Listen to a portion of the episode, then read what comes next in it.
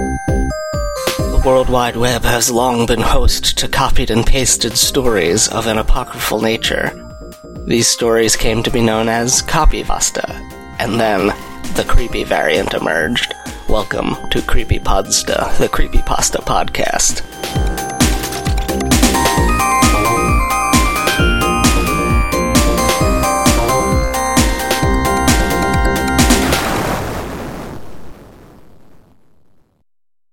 Welcome to the show. This is another episode of it. I'm going to do a little triptych of triptych, triptych. I don't know how that word's pronounced. I shouldn't have went for it so boldly. Uh, triptych? Yeah, I guess triptych is probably it. Uh, we're going to go for a little trio. There we go. I'll just speak English. I don't have to go for the Latin. Uh, a little trio of stories here like we usually do. This time they are all SCPs from scp-wiki.net. Uh, super creepy pastas. Yeah, they're super creepy pastas. They're much scarier than the normal ones.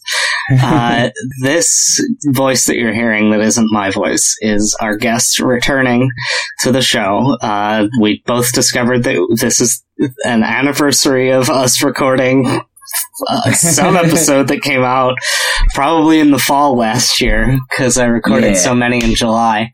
Uh, but we are recording again. Please welcome back to the show, Judd Matarang. Hello, everyone. And we are recording a suggestion from uh, someone in the Discord, I think Philomena Young. Um, and the story is SCP-2521, uh, which you wouldn't know by looking at the page, uh, unless you're decoding these pictograms, because the thing about this one is there's no words on the page. It's all images. Um, Heck yeah. There, it's, hmm, it's an interesting one because there is one instance of a letter, uh, sorry, two instances of letters and uh, six occurrences of numbers. Oh, I guess that. Oh, yeah, that's an O, not a, a zero. Uh, yeah, there's a smattering of letters and numbers, but I guess because they're part of pictures, they don't count. Anyway, uh, Judd, tell me about this uh, SCP, this this little cryptid. Yeah, so um, SCP twenty five twenty one is uh, it is a creature that kind of looks like a like a swamp thing type guy, and uh, you uh, you cannot uh, write, type, or speak about uh, twenty five twenty one.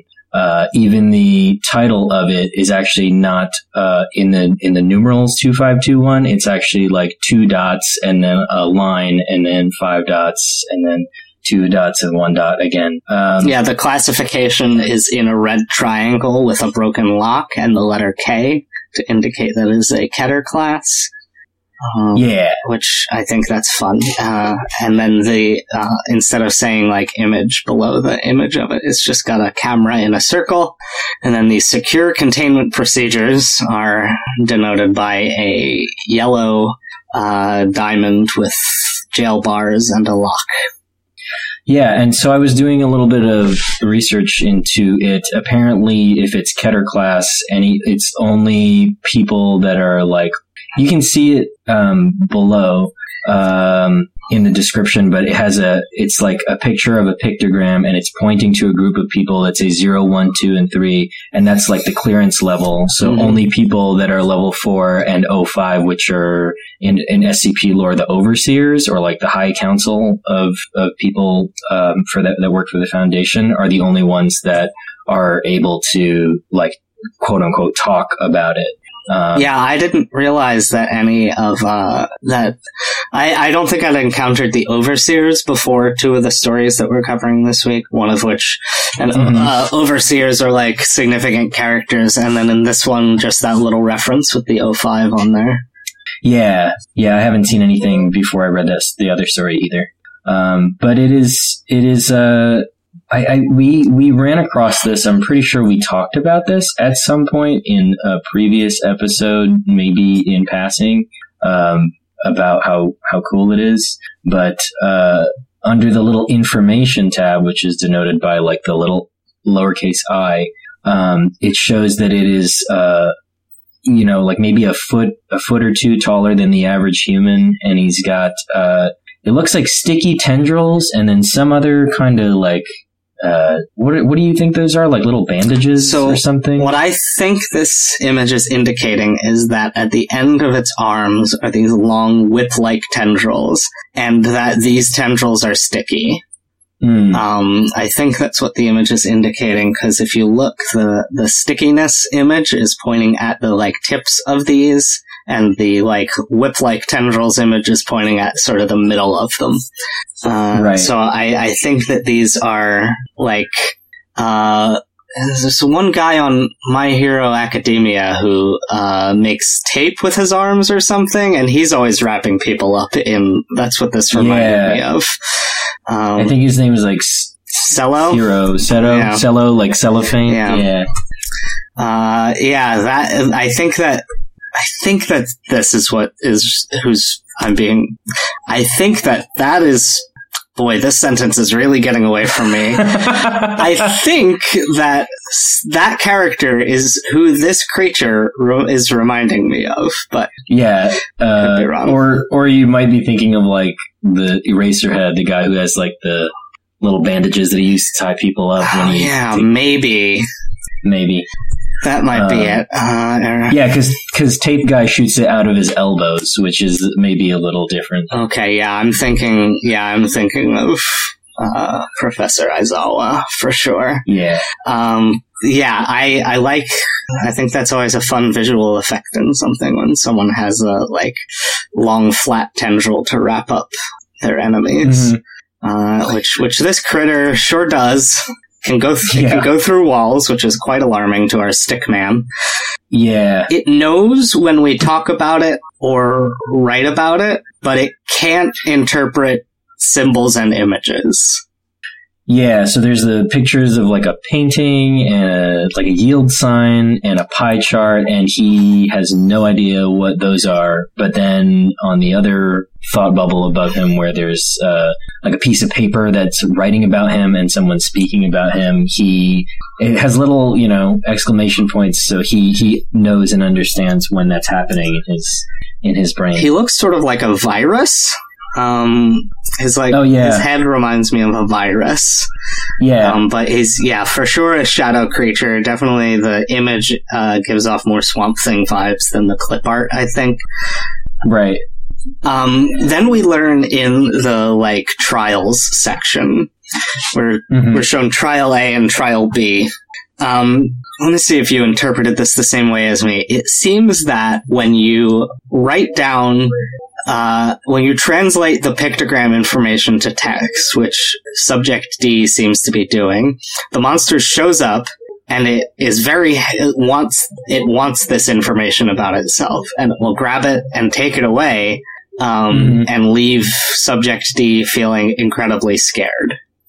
Yeah, yeah, that's that's the way that I saw it as well. And then in the second trial, the subject actually speaks the information that was written on the pictograms, and then the subject itself is actually removed by the monster. But it's it's also important to note that the the monster when it's when it is taking uh, something that is either writing or talking about it away, that he has a little heart symbol on his face, like Yeah. he's like he uh, has some sort of appreciation for the things that you are writing or saying about him, and he's like, "It's mine now. I have collected this. Thank you for mentioning me." Yeah, it, he seems pretty excited uh, to receive this information, which is interesting. I feel like we haven't encountered that with SCPs before. That they're like, "Yeah, I love, I love to love to hear it when you write about me." Uh, they're usually Mhm. like the we covered the anti meme, I think, which you just can't write about it.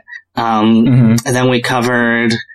Uh, I don't know. I, I think I feel like the other ones we've covered have been like you're just not supposed to write about it. The creature might not know or care. Um, but this one has like some sort of supernatural sense of when you're when it's being talked about, Right. um, which I think in humans is called paranoia. Mm. Zing, take that myself. Um, so this one is interesting. Have you ever encountered another one like this where it's just pictograms?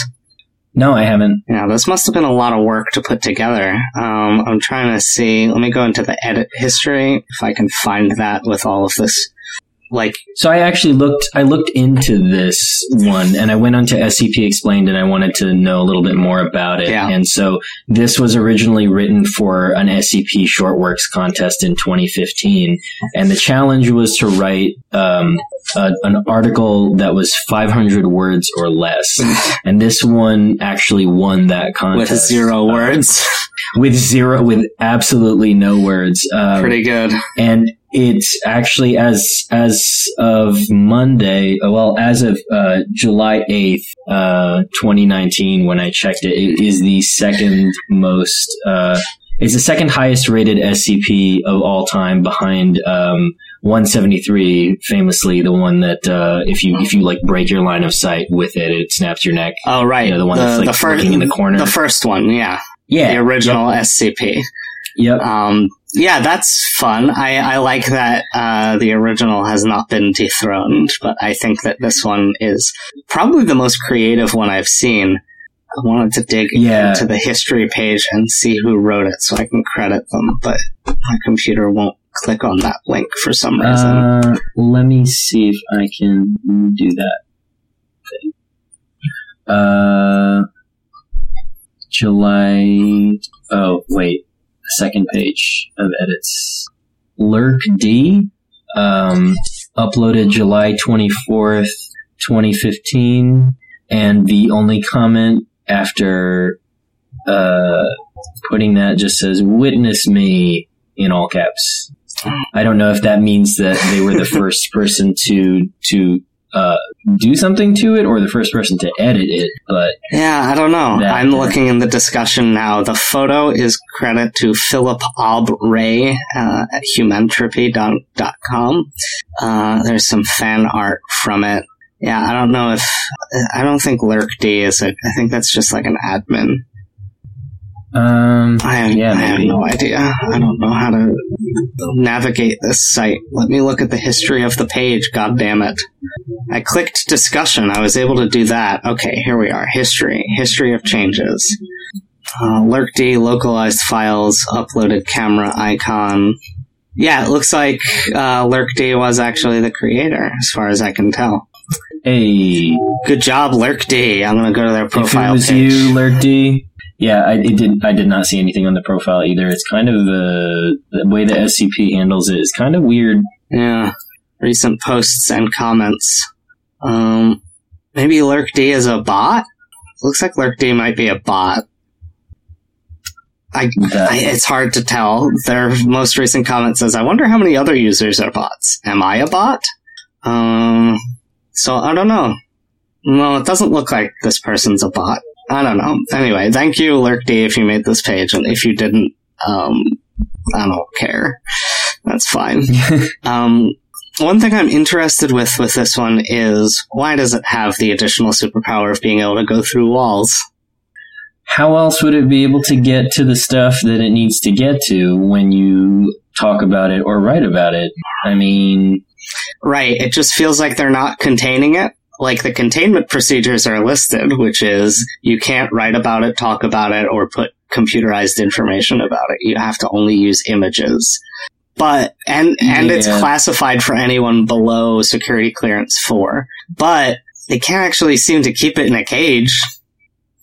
Yeah, especially since I I feel like maybe telling, like, tell not telling people who are below the clearance level required means that that if they somehow get wind of it, they'll just talk about it. They'll be like, "Hey, did you hear about that SCP that?" Uh, like if one person breaks protocol and mentions it in like the break room, and they're like, "Oh yeah, I was just dealing with this guy." 25, 21, like you can't talk about, oh shit. Yeah, yeah. It, it's it's an interesting one to think about, which is, I guess, why the security clearance is so high. Because if you're a four or a five, then you know not to talk about it. Um, I guess I guess also if he takes you away, then it's like and no one's there to see you like mention it or write about it or something. Then you he's er- er- erased all evidence of it. So then I guess there's no other way to know that he exists. yeah, Then if you saw someone get taken away by him, Um, but what's interesting is how does he know what he is called or identified as or known as? Um, like even like 2521 is the name that he was given, but not maybe his original name or the name that he had. Jerry. And I guess any sort of, yeah, Jerry, any reference to Jerry at all whatsoever, whether you call him Jerry or 2521. Kramer or, or whatever you want to call him. Yeah, he- he's he got it's knows. it's interesting. Yeah, I hadn't even thought of that. Yeah, the creature like doesn't seem to communicate with humans.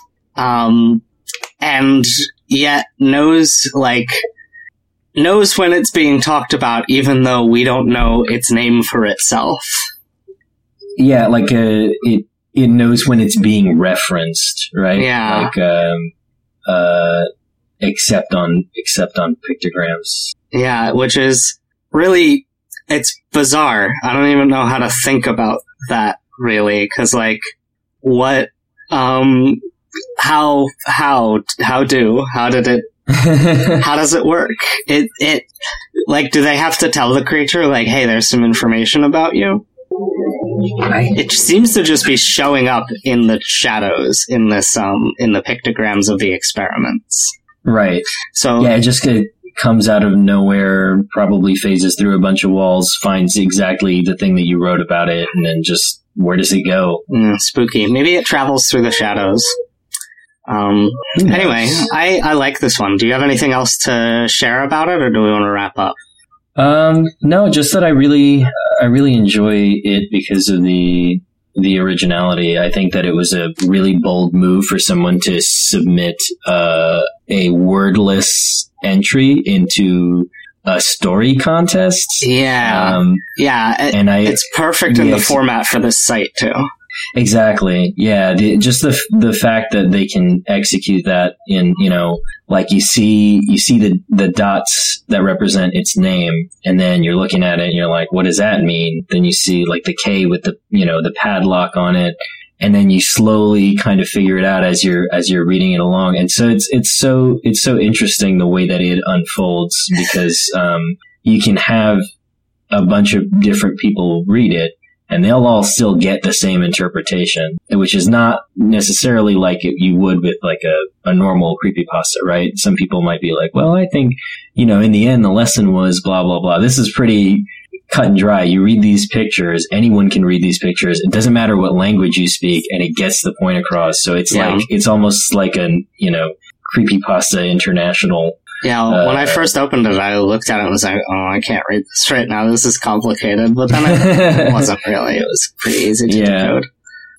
Um, was this the one that you brought, or was this one of our Discord suggestions? Because now I'm realizing. I, this was, this is one of your suggestions. okay, cool. Yeah. Uh, I think I think we're closing out with the one you brought. Um, all right, so that's all. All we have to say about this one. Oh, what's the spookiest part about this one for for you?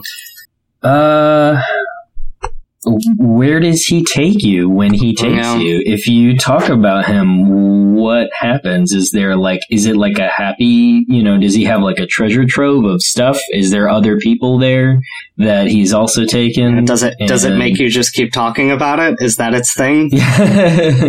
Until he hears someone else talk about it, and then he's like, "You're old news. Yeah. Goodbye.